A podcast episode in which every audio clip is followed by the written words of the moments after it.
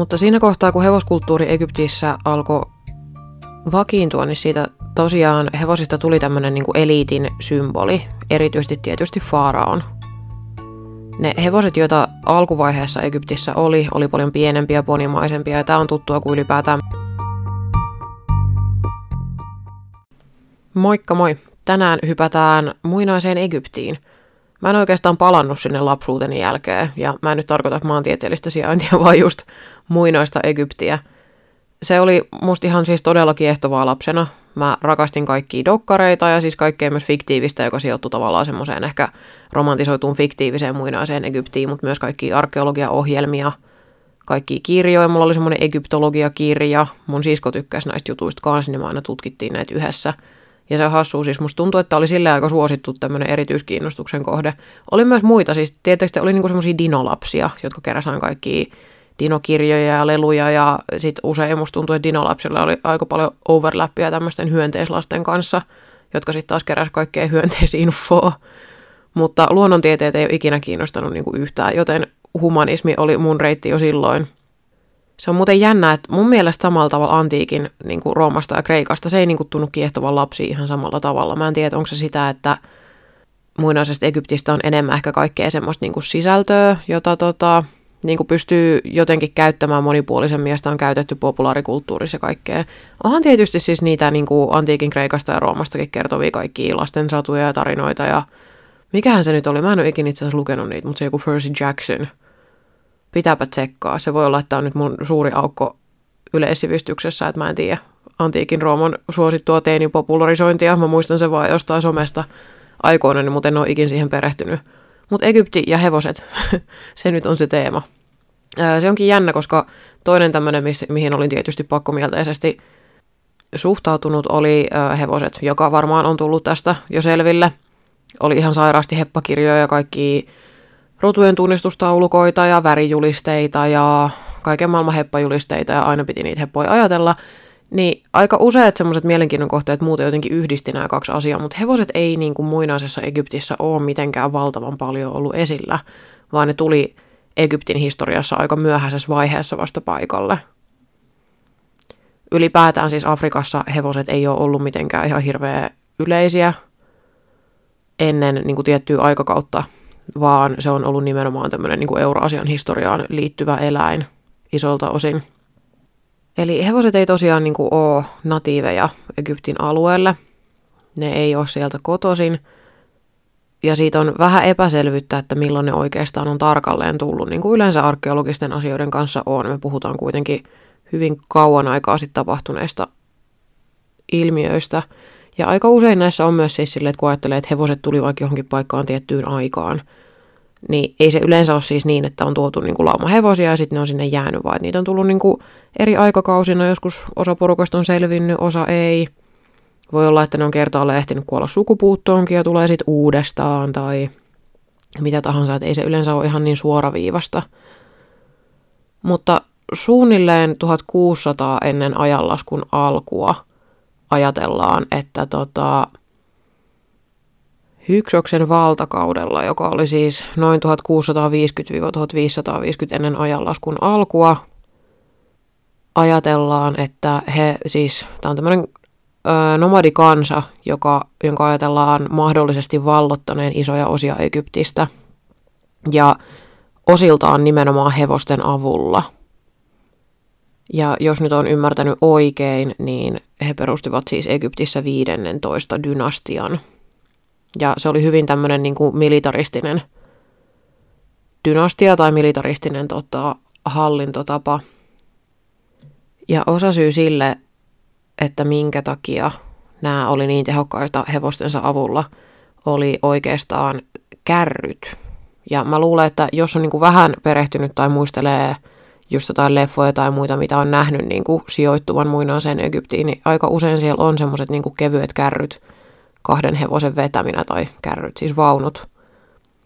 Ja se myöhemmin sitten periytyi aika merkittäväksi osaksi egyptialaista, egyptialaista se, ö, sodankäyntiä, tämä nimenomaan vaunuhevosten käyttäminen. Mutta se toimi ainoastaan tasaisella niin kuin sotatantereella.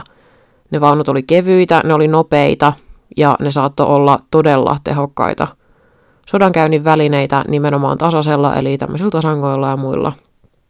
Mutta se oli myös tietysti vaarallista, että jos miettii sitä, että pitäisi itse olla ohjaamassa kahta niin kuin todella kuumaa hevosta korkeastressitilanteessa, missä ne todennäköisesti on ihan niin kuin täys pakoreaktio päällä, ja sitten on siellä tosi kevyessä kärryssä ja sun tehtävä olisi itse saada muita ihmisiä hengiltä, niin siinä mielessä ei myöskään aina tämmöinen ihan täysin niin kuin ennustettava ja hallittu sodankäyntitapa. Jokaisessa vaunussa oli yleensä kaksi ihmistä, oli kuski ja sitten oli niin kuin sotilas tai taistelija. Ja aika usein just sen takia, että nämä oli tämmöisiä niin kuin vähän arvaamattomia, vaikka tehokkaita, ehkä tämmöisiä taktisia yksikköjä jollain tavalla, niin sekä nämä niin kuin kärrysotilaat että nämä hevoset oli aika tämmöisiä niin korkean vaihtuvuuden yksiköitä. Hevosia jalostettiin tai kasvatettiin aika niin kuin suurissa numeroissa, että niitä voitaisiin jatkuvasti myös viedä sinne taistoon. Ja tuosta tulee kyllä heti etsimättä mieleen, että jos niitä hevosia täytyy äkkiä saada sinne, niin todennäköisesti ne on aika silleen nuorina ja vähäisellä koulutuksella viety sit sinne sotatantereelle, kun mietitään kuitenkin, että kyse on niin kuin valtavista sodista, mitä Egyptin alueella on käyty. Ja siinä mielessä sen niin kuin hevoskannan on täytynyt olla Egyptissä tosi vakiintunutta siinä kohtaa, kun niitä hevosia on ollut niin kuin ylimääräisiä käyttää siihen sodankäyntiin, koska se tosiaan oli niin riskialtista. Eli siinä kohtaa, kun on selviä hieroglyfejä, arkeologisia löytöjä, muita merkkejä siitä, että Egyptin alueella on käytetty niin kuin runsaita määriä sotahevosia, niin ne todennäköisesti on ehtinyt olla siellä jo aika pitkään, niin se tavallaan hevoskulttuuri on ehtinyt kehittyä jo aika tehokkaasti. Ennen sodankäyntiä ja tietysti myös sen aikana ja sen jälkeenkin hevosia ja vaunuhevosia erityisesti on käytetty myös aristokraattien ja muiden niin kuin, esimerkiksi sotakenraalien ja muiden korkea-arvoisten ihmisten kuljettamiseen.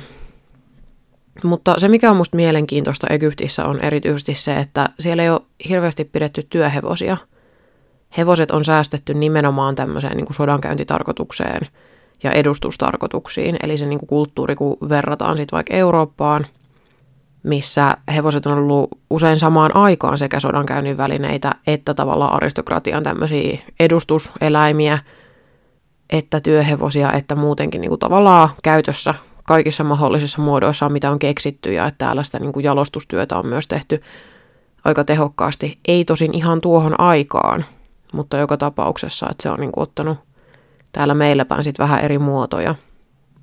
Egyptissä työjuhtina käytettiin enemmän näitä niin kuin nautaheimon eläimiä, siis härkiä ja muita. Se on ollut se niin kuin tyypillisempi tavallaan työeläimen muoto.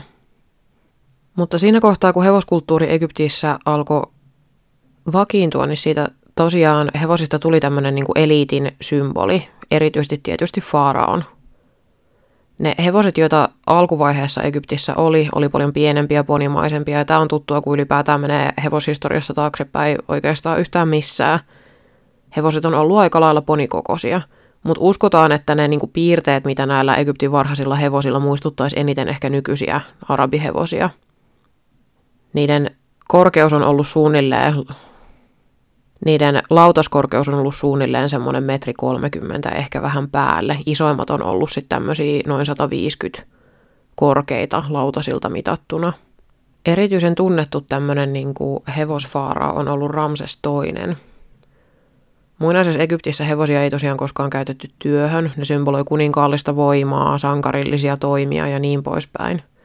Ja Ramses toinen on nimennyt äh, kirjo, hetkinen Kades-kirjoituksen – Mukaan kaksi hevostaan voitto Thebassa ja mut on tyytyväinen. Ja nämä on tämmöisiä teoforisia eli Jumalaa viittaavia nimiä. Et jollain tavalla näiden voi ajatella niin osoittavan sitä niin kuin arvovaltaa ja tämmöistä kunnioitusta, mitä hevosiin liitettiin. Eli esimerkiksi pelkästään se, että nämä Faaraon hevoset on mainittu näissä erilaisissa runoissa, lauluissa ja kirjoituksissa aika monen niin kuin ihmisen yli, niin osoittaa tavallaan sitä jotenkin kunnioitusta ja arvoa, mikä niillä hevosilla on ollut. Ja sitten kun ajattelee, että faaraat oli tämmöisiä niin kuin suoraan Jumalalta vallan saaneita tai suoraan Jumalien jälkeläisiä, niin silloin tämä tavallaan jumaluus yletetään koskemaan myös näitä hevosia, erityisesti näiden niin kuin jumalallisten nimien kautta.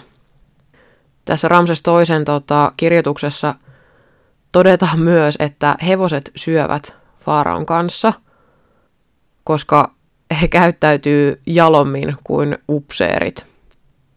Tämä on tietysti tämmöinen niin kuin ehkä dramaattinen korostus, ei välttämättä tarkoita oikeasti, että siellä on istuttu hevosten kanssa syömässä, mutta ei sekään mahdotonta ole.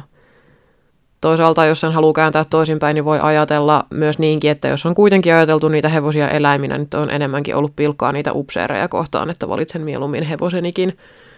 Mutta se riippuu näkökulmasta.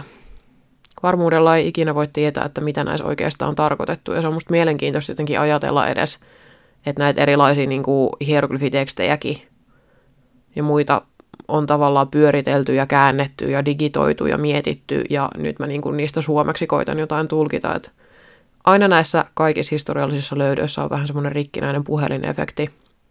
Eli mitä, mitä vaan kauemmaksi historiassa mennään, niin sitä enemmän se on aina vaan semmoista niin kuin arvailua ja tulkintaa ja tarinankerrontaa. Mikä toisaalta sen toteaminen on aina vähän tylsää, se ehkä vie siitä jotain semmoista hehkua tai magiaa, mutta mä jotenkin haluan aina myös kor- niin kuin korostaa sitä, että historian tutkimus ei ole semmoista niin kuin faktojen latelemista tai aina totta. Eli sekin, mitä mä täällä sanon, niin se on ehkä enemmän sellaista niin kuin tulkintaa, jonka mä oon tehnyt jonkun toisen tulkinnon perusteella. Aika usein, varsinkin näissä niin kuin antiikin tutkimuksissa, niin tällaisille alkulähteille on ihan todella vaikeaa päästä. Silloin mä pystyn ehkä väittää puhuvan jostain niin kuin faktatiedosta, jos mä itse on alkuperäislähde kädessä, esimerkiksi joku lehti 1900-luvulla. Mutta jos mietitään vaikka sitä, että jos mulla on vaikka eläinlääkärilehti vuodelta 1901, ja siinä kerrotaan, että suomalaiset ajattelevat hevosista näin ja näin, niin sekin on vain yhden kirjoittajan mielipide, joka saattaa kertoa ehkä siitä ajan kulttuurista jotain, mutta ei välttämättä siitäkään – eihän se nytkään mene silleen, että jos mä kirjoitan mielipidekirjoituksen Hesariin, niin se kertoo suomalaisesta mielenmaisemasta jotain olennaista, vaan se on oikeastaan vaan mun oma tarina. Niin siinä mielessä kannattaa aina muistaa, että historian tutkimus on oikeasti hyvin moniulotteista. Ja musta, mua en harmittaa nähdä jotenkin semmoisia yleismaailmallisia tai yleistajuisia, että asiat oli just näin ja näin. Mikä on jännä, koska lapsena se oli musta just palkitsevaa, että just vaikka näistä Egyptikirjoista musta oli ihanaa nähdä, että joku on tavallaan tutkinut sen menneisyyden ja laittanut ne aikajanalle ja esitellyt ne niin kuin erilaiset esineet ja asiat, jotka siihen liittyy, ja sitten ne faktat pystyy opettelemaan ulkoa. Ja tavallaan olla silleen, että nyt mä tiedän niin kuin muinaisesta Egyptistä asioita. Mutta sitten se on aina, että mitä pidemmälle ja syvemmälle menee, niin sitä enemmän vaan tajuu, että kuinka paljon kaikkea on täysin mahdotonta tietää. Ja varsinkin kun miettii, että millaista niin kuin mielenkiintoa antiikin maailmaa ja muinaista Egyptiä kohtaan on osoitettu viime vuosisatoina, silloin kun tavallaan nykyaikaisen arkeologian ja historian tutkimuksen menetelmät on alkanut kehittyä, niin ihmisten tarve saada just niitä faktoja ja semmoista selkeää tietoa on ollut aika iso, niin niitä erilaisia löytöjä ja todisteita on tuhottu ja vääristelty ja niistä on tehty aika suoraviivaisia johtopäätöksiä. Ja en nyt muista, mihin arkeologiselle kaivaukselle se sijoittuu, mutta joku semmoinen ihan niin kuin todella harvinainen ja arvokas ympäristö. Nyt 1800-luvulla joku oli päättänyt avata sen kaivauksen dynamiitilla. Eli ne sedimenttikerrokset, mitä siinä on päällä, se tavallaan arkeologinen konteksti, josta yksityiskohtia voisi selvitä, tuhoutuu täysin, mutta ainakin pääsivät sitten sinne jonnekin ruukunsirpaleiden äärelle nopeasti. Mutta ollaan tavallaan niitäkin menneisyyden löytöjä, mitä oltaisiin voitu tehdä esimerkiksi nykypäivänä, niin on tehty jo niin varhaisessa vaiheessa, että sielläkin on osa siitä tiedosta tavallaan tuhottu. Ja sitten kyllä mä aina mietin myös sitä, just vaikka Egyptin kohdalla, että kuinka paljon arkeologisia kaivauksia siellä on tehty, ja sitten niitä esineitä, ja ei välttämättä edes niin kuin pieniä esineitä, vaan siis ihan valtavia portteja, svinksejä, valtavia rakennuksia, struktuureja on raahattu ympäri maailmaa. Aika usein tänne Eurooppaan, ja aika usein brittiläisen museon esimerkiksi he nyt ovat olleet tästä tapetilla vuosikausia, että siellä on suurin osa tavarasta varastettu jostain ja Egyptissä tehdään ihan jatkuvasti näitä palautuspyyntöjä, tämmöisiä repatriaatiopyyntöjä, että näitä esineitä palautettaisiin Egyptin alueelle, että ne saataisiin siihen alkuperäiseen kontekstiinsa tai edes lähemmäs sitä. Koska kyllä sitä myös miettii, että mitä nykypäivänä saa irti siitä, että näkee esimerkiksi semmoisissa labramaisissa valoissa, mikä British Museumissakin on, jonkun tämmöisen pystiin, joka on alun perin kuulunut johonkin ihan toisenlaiseen paikkaan ja ympäristöön ja kulttuuriseen kontekstiin mitä menneisyydestä voi lopulta päätellä sen avulla. Kaikki hiilikuituajoitukset, DNA-testit, kaikki mahdollinen tämmöinen niin kuin kemiallinen ja biologinen tutkimus todennäköisesti on useimmista niistä esineistä jo tehty. Eli mitä lisäarvoa se tavallaan tuo maailmalle, että ne seisoo nyt siellä niin kuin hygienisten valojen alla. En tiedä. Mutta britit on todella tarkkoja siitä. He eivät ole hirveästi näitä palautuksia tehnyt. Suomesta näitä tehdään koko ajan enenemässä väärin. Meillä on ollut aika paljon, paljon erilaista esineistöä, joka ei oikeastaan kuulunut kansallismuseolle, mutta jota on sitten 1800-luvun aikana erityisesti sinne kertynyt silloin alkuvaiheessa, kun sitä museo on perustettu. Ja kun niitä erilaisia niin kuin museokokoelmia on testamentattu säätiöiltä ja muilta. Ja niitä pikkuhiljaa sitten palautellaan. Mutta nyt ollaan taas kaukana näistä hevosasioista. Palataan faaraoihin. Esimerkiksi Amenhotep II.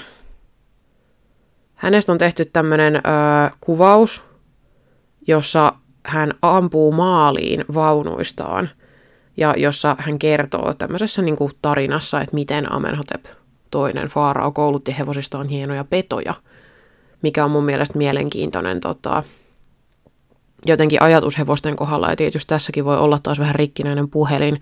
Hevosista on käytetty tätä beast-sanaa aika paljon, esimerkiksi beast of burden merkityksessä, mutta tästä kontekstista mä ainakin ymmärtäisin, että se peto on nimenomaan se, että nyt puhutaan metsästyskäyttöön tarkoitetuista hevosista ja sotakäyttöön tarkoitetuista hevosista. Eli tämmöinen niin kuin hyvinkin reaktiivinen ja säikähdysaltis pakoeläin on saatu eri osissa historiaa koulutettua myös petomaiseksi – ja se on musta todella mielenkiintoista. Tuosta tuli mieleen, mä näin vähän aikaa sitten jonkun klipin, missä jossa olisiko se Ranskassa tai Belgiassa koulutettiin poliisihevosia hyökkäämään ihmistä kohti ja puremaan, mikä on monessakin mielessä aika hurjaa ja kurjaa. Mutta tavallaan se niinku ihmisen kyky manipuloida sen eläimen luonnollisia vaistoja ja käytösmalleja on jotenkin niin valtavan iso, että en hetkeäkään epäile, etteikö Amenhotep toisen hevoset olisi olleet todellisia petoja totta kai näissä tarinoissa on nämä on tämmöisiä niin kuin faarauden ylistyslauluja, kunnialauluja. Se voi olla, että tämä ukko ei ikinä edes hevosta nähnyt kunnolla tai niitä käsitellyt todellisuudessa, istunut vaan kyydissä. Mutta on myös täysin mahdollista, että hän on ottanut aktiivisesti osaa erilaisiin taisteluihin ja ollut myös siellä kouluttamassa. Sitten taas 25. dynastian kuningas Pie, hänestä tehdyssä Stelassa. Stella on siis tosiaan tämmöinen niin kuin Mä luulen, että sille on joku suomennoskin ehkä olemassa, mutta mä en nyt saa sitä päähäni millään. Mutta Stella on tämmöinen niinku, ö, monumentti, pylväs, pysti, johon on tekstillä, kirjaimilla tai niiden yhdistelmällä tallennettu tietoa. Eli niissä on saattanut olla hieroglyfejä tai jotain toisenlaista niin kuin merkitsemissysteemiä. Ja se on tehty usein niin kuin nimenomaan vaikka Faaraan kunniaksi. Ne saattaa myös olla siis reliefejä tai maalauksia tai muuta. Ja nyt kun sanon pysti, niin se saattaa herättää ehkä jotain semmoista mielikuvaa jostain niin kuin, tavallaan pystysuorasta patsaasta, mutta nämä on ehkä tämmöisiä, mitkä muistuttaisi ihmisiä usein hautakivistä, niin kuin nykyaikaisista kristillisistä hautakivistä, että se on ollut aika usein se malli. Ja siellä on ollut niin kuin yhdistelmänä tota, ehkä tämmöinen niin iso iso piirros, hieroglyfipiirros ja sitten hieroglyfipiirroksia eri muodoissaan. Sitten on saattanut myöhemmillä kausilla olla myös toisenlaisia kirjainmerkkejä. Jos tämä kiinnostaa, niin voi googlata Stela, eli S-T-E-L-A-E, ja vaikka egyptology tai egyptologia, niin löytyy kuvia vähän tietoa. Tosiaan täällä juuri mainitussa British Museumissa on aika hyvät sivut Stelaan ja muihin tämmöisiin niin vastaaviin materiaaleihin tai siis hyvät materiaalit steloihin ja muihin vastaaviin liittyen. Mutta tosiaan tässä 25. dynastian kuninkaan Stelassa lukee tälleen hyvin kömpelösti englannista suomennettuna. Päätettyään vihdoin hyökkäyksensä kuningas Namartia vastaan, hänen majesteettinsa eteni hevostalliin ja varsojen tiloihin. Kun hän näki, että varsat oli jätetty nälkään, hän sanoi, Vannon niin kuin Raa rakastaa minua, niin kuin nenäni virkistää elämästä – se, että hevoseni on saatettu nälkään, tekee minulle kipeää enemmän kuin mikään muu rikos, jonka olette tehneet piittaamattomuudellanne. Tämä on aika intohimoinen puhe ja kyllä se jotain kertoo, että se on valittu nimenomaan niin kuin kuningasta kuvaavaan stelaan kuvailuksi. Tätä pidettiin siis nimenomaan öö, tämän vastustajan halveksittavampana rikoksena. Kyse on siis sodan jälkeisestä tilaisuudesta silloin, kun kuningas on päässyt takaisin kuninkaallisille talleilleen ja huomannut, että ne hevoset ja erityisesti varsat on jätetty näkemään nälkää. Niin kyllä tämä jostain niin semmoisesta intohimoisesta suhtautumisesta niihin hevoseläimiin kieliin. Jos mietitään, että tällaistenkin sotatilanteiden jaloissa on aika monet ihmiset ja muut eläimet joutunut kärsimään aika isosti ja ensimmäisenä rynnätään nimenomaan siittolaan katsomaan, että miten varsat voi. Mä oon selailu vähän sen, että millaisia erilaisia hevosiin liittyviä löytöjä on tehty viime vuosina ja vuosikymmeninä, niin näyttää siltä, että esimerkiksi mahdolliset laukkaradan jäänteet on löydetty. Nämä on löydetty Malkatan ö, palatsin läheltä. Se on 4 kilometriä leveä ja 120 kilometriä pitkä. Eli kyse on ihan valtavan niin kuin massiivisesta alueesta, joka olisi nimenomaan siis vaunuurheilulle tarkoitettu. Tästä ei ole siis niin kuin, mitään varmuutta, koska vastaavaa löytöä ei ole tehty ja ilmeisesti tätä on ollut tosi vaikea ajoittaa, että mihin kaikkeen tätä on voitu käyttää. Mutta se niin kuin suurin arvous, että mihin oltaisiin tarvittu niin kuin näin valtavaa semmoista niin kuin tasasta aluetta on ollut nimenomaan se vaunuurheilu, vaunukilpailut. Se on hurjaa ajatella, että jotenkin melkein siitä lähtien, kun on ollut kyky hallita hevosia nykytavalla, niin me ollaan aina haluttu kilpailla. Ja kilpailla mielellään vauhdilla. Toinen mä mietin just, että, että näitä niin tämmöisiä varhaisia hevoskulttuureja, jotka on kehittynyt aika korkealle, niin on nimenomaan sit Mongolian alueella, ylipäätään Aasian alueella. Mun tarkoitus on kaivella vähän enemmän niitä myös ja tehdä joku tämmöinen niin yleistajuinen jakso näistä erilaisista varhaisista hevoskulttuureista.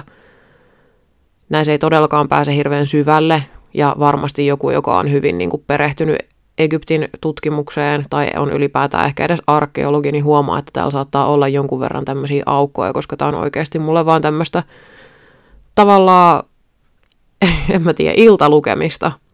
Mulla aina tulee mieleen joku semmoinen aihe, johon mä haluaisin perehtyä, tai mä haluaisin lukea lisää, ja sitten mä lähden skolariin googlettelemaan, että mitäs kaikkea täältä löytyy, ja aika monesta löytyy ihan hirveästi kaikenlaista.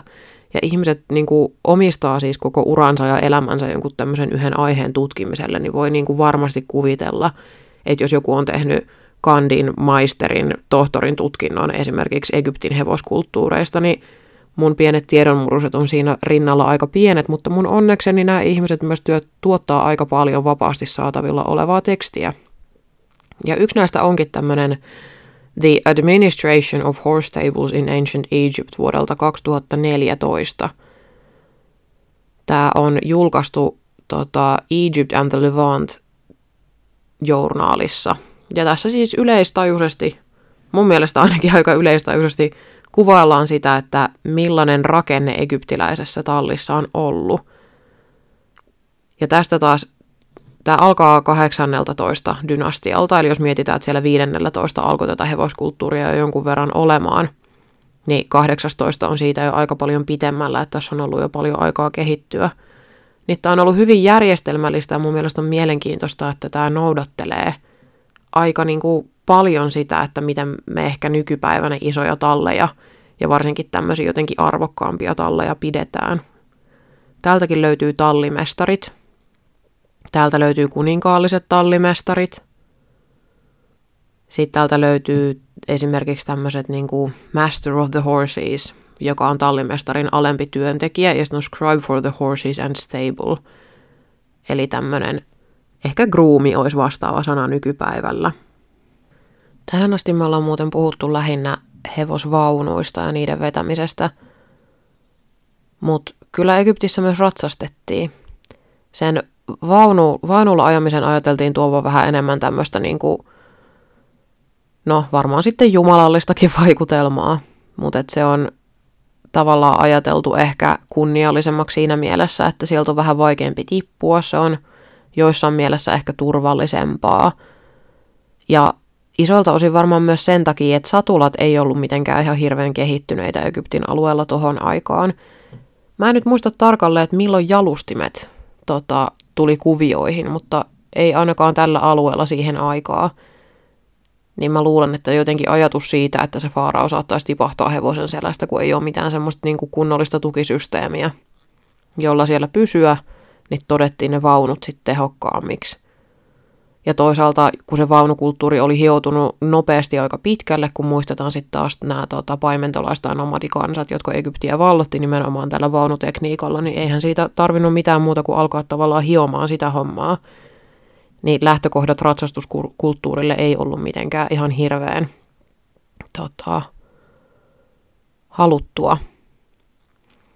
Mä muuten mainitsin aiemmin siitä, että Egyptissä suosittiin härkiä ja nautaeläimiä ylipäätään työeläiminä. Ja tämä liittyy osin siihen, että länkiä ei oltu keksitty tuohon aikaan. Ja se tota, valjastussysteemi, mitä härillä käytettiin, ei taas sopinut hevosille. Ja myös jos mietitään sit niitä hevosia ja niitä tyyppejä, jotka tuli tuolle alueelle, niin ne ei ollut semmoisia niin kuin missään mielessä nykyaikaisen työhevosen olosia, vaan puhuttiin aika pienistä poneista ja aika tämmöisistä niin kuin kevytrakenteisista hevosista – Eli se olisi vaatinut niin kuin paitsi isoa tämmöistä tuotekehittelyä niihin länkiin ja valjaisiin, niin myös ihan vaan siis massiivista jalostustyötä, että siitä hevosesta oltaisiin saatu niin kuin härän veroinen tai sitä parempi työeläin. Varmasti niin kuin jonkun verran ihmiset on käyttänyt hevosia niin kuin kaikenlaiseen hommaan, mutta lähtökohtaisesti se hevosten rooli tuossa niin kulttuurissa on ollut enemmän tämmöinen sota- ja edustuseläimen.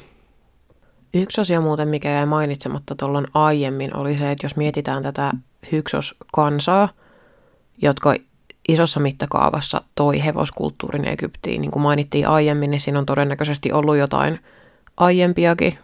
Yleensä ei ikinä käynyt niin, että joku yksi porukka toinen hevoset, vaan siinä on ollut muutakin. Mutta joka tapauksessa ajatellaan, että viimeistään siinä sen tavallaan hyksosvallotuksen myötä hevoset tuli olennaiseksi osaksi egyptiläistä kulttuuria. Ja heillä oli myös kyky takoa rautaa ja takoa raudasta hevosen kenkiä.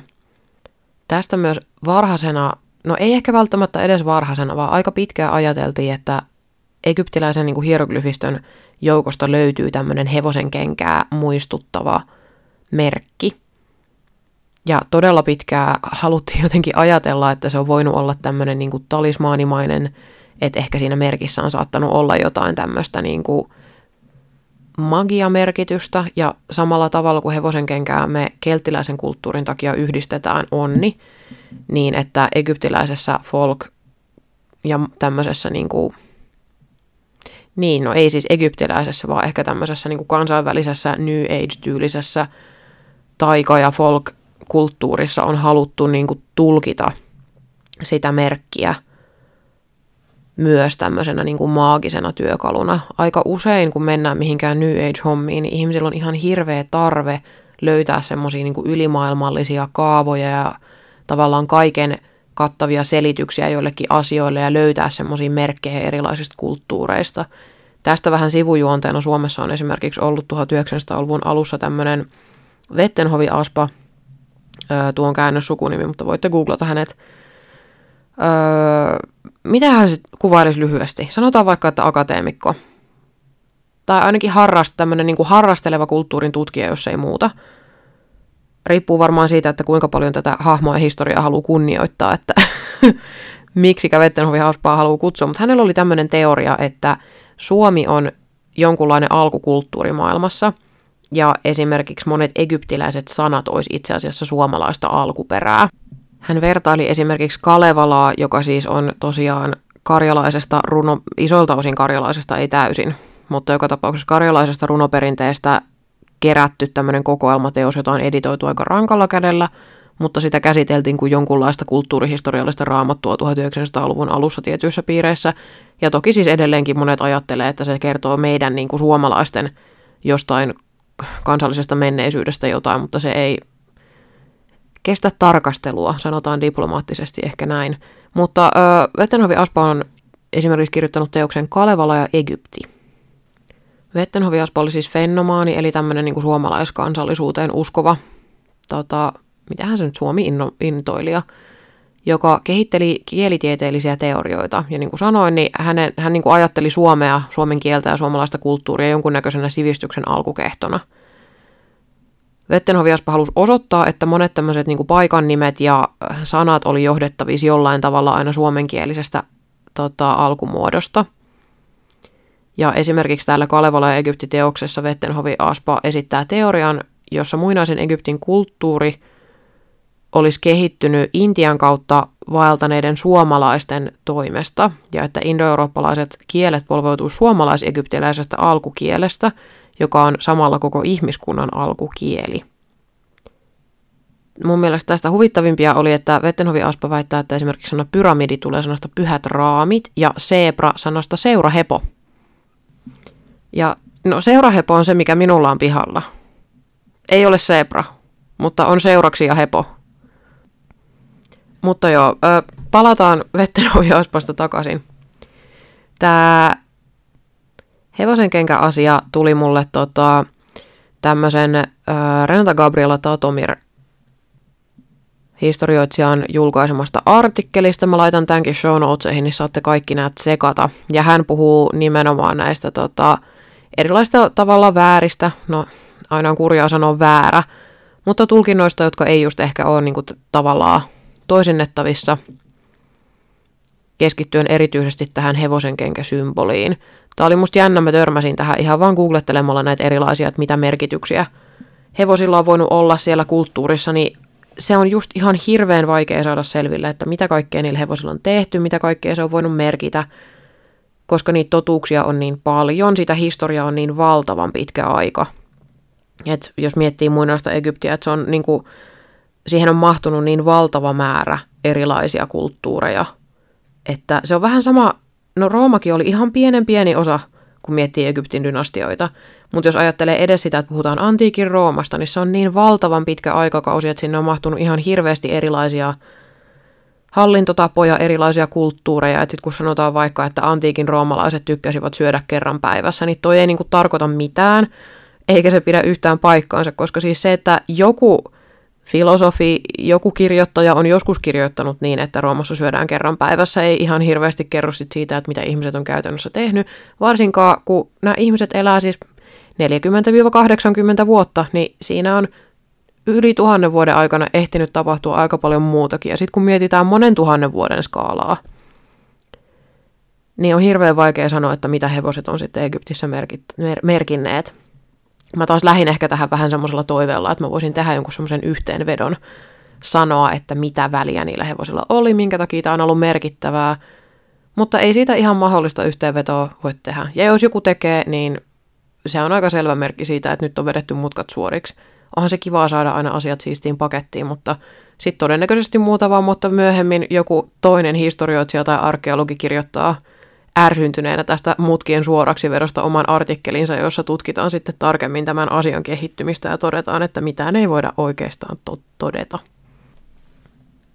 Huomasin muuten, että mä sanoin kömpelösti aiemmin. Tämä nomadikansa, joka tuli Egyptiin ja jonka ajatellaan tuoneen niin kuin suurissa määrin hevoset sinne osaksi kulttuuria, niin heillä ajateltiin olevan kyky käsitellä rautaa, ja sitä myöten syntyi uskomus siitä, että varhaiset hevosen kengät olisi ollut käytössä Egyptissä jo tuohon aikaan, eli noin 1700-1600 ennen ajanlaskun alkua. Mutta tämä oli tosiaan se myytti. Tämä oli se ajatus siitä, mihin tässä artikkelissa, eli tämän Tatomirin artikkelissa viitattiin niin nimenomaan siis se, että hevosen kenki olisi ollut olemassa jo tuohon aikaan ja sen takia niillä olisi tämmöinen niin yhteys tavallaan myös myöhempään kult- eurooppalaiseen kulttuuriin. Ja että nämä hevosen kengänmalliset hieroglyfit olisi voinut toimia merkkinä siitä, että se hevosen kenkä on ollut myös jonkunlainen talismaani, mutta niitä kenkiä ei siis ole minkään arkeologisen tai muun löydön myötä tullut vastaan tuohon aikaan. Eli hevosen kengät on myöhempää keksintöä, mutta bootsit on ollut olemassa jo tollon.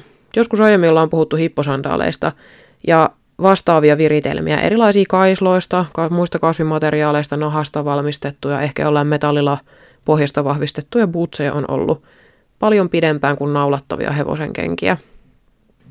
Tähän muuten liittyy, jos joku nyt miettii, että milloin, että jos on ollut hevosia, niin missä kamelit. Että kameleitahan on käytetty ja ne nykyään ehkä yhdistetään niin kuin voimakkaasti myös Egyptin alueelle, niin se oli ilmeisesti siinä noin tuhat, ehkä jopa aiemmin ennen ajanlaskun alkua, eli yllättäen reippaasti myöhemmin kuin hevoset. Mutta siinä kohtaa, kun kamelit saatiin käyttöön niin kuin sekä matkustusvälineinä että sodankäynnin välineinä, niin hommat muuttuu aika intensiivisiksi ja hevosetkin joutuu alkaa tavallaan ominaisuuksillaan kilpailemaan kameleiden kanssa aika paljon. Kameleiden Huono puoli oli tietysti se, että ne ei ole yhtä sopeutuvaisia erilaisiin ilmastoihin, mutta ne sopeutuu paremmin kuivaan ja kuumaan ilmastoon sitten taas kuin hevoset ja pystyy kulkemaan pitempiä matkoja niukemmalla ravinnolla. Mutta ennen kuin hypätään liikaa kameleihin, niin mä luulen, että myöhemminkin tullaan perehtymään vielä. Mä varmaan valitsen jonkun tietyn ajankohdan tai tietyn ilmiön muinaisen Egyptin historiasta, niin päästään vähän syvemmälle johonkin aiheeseen.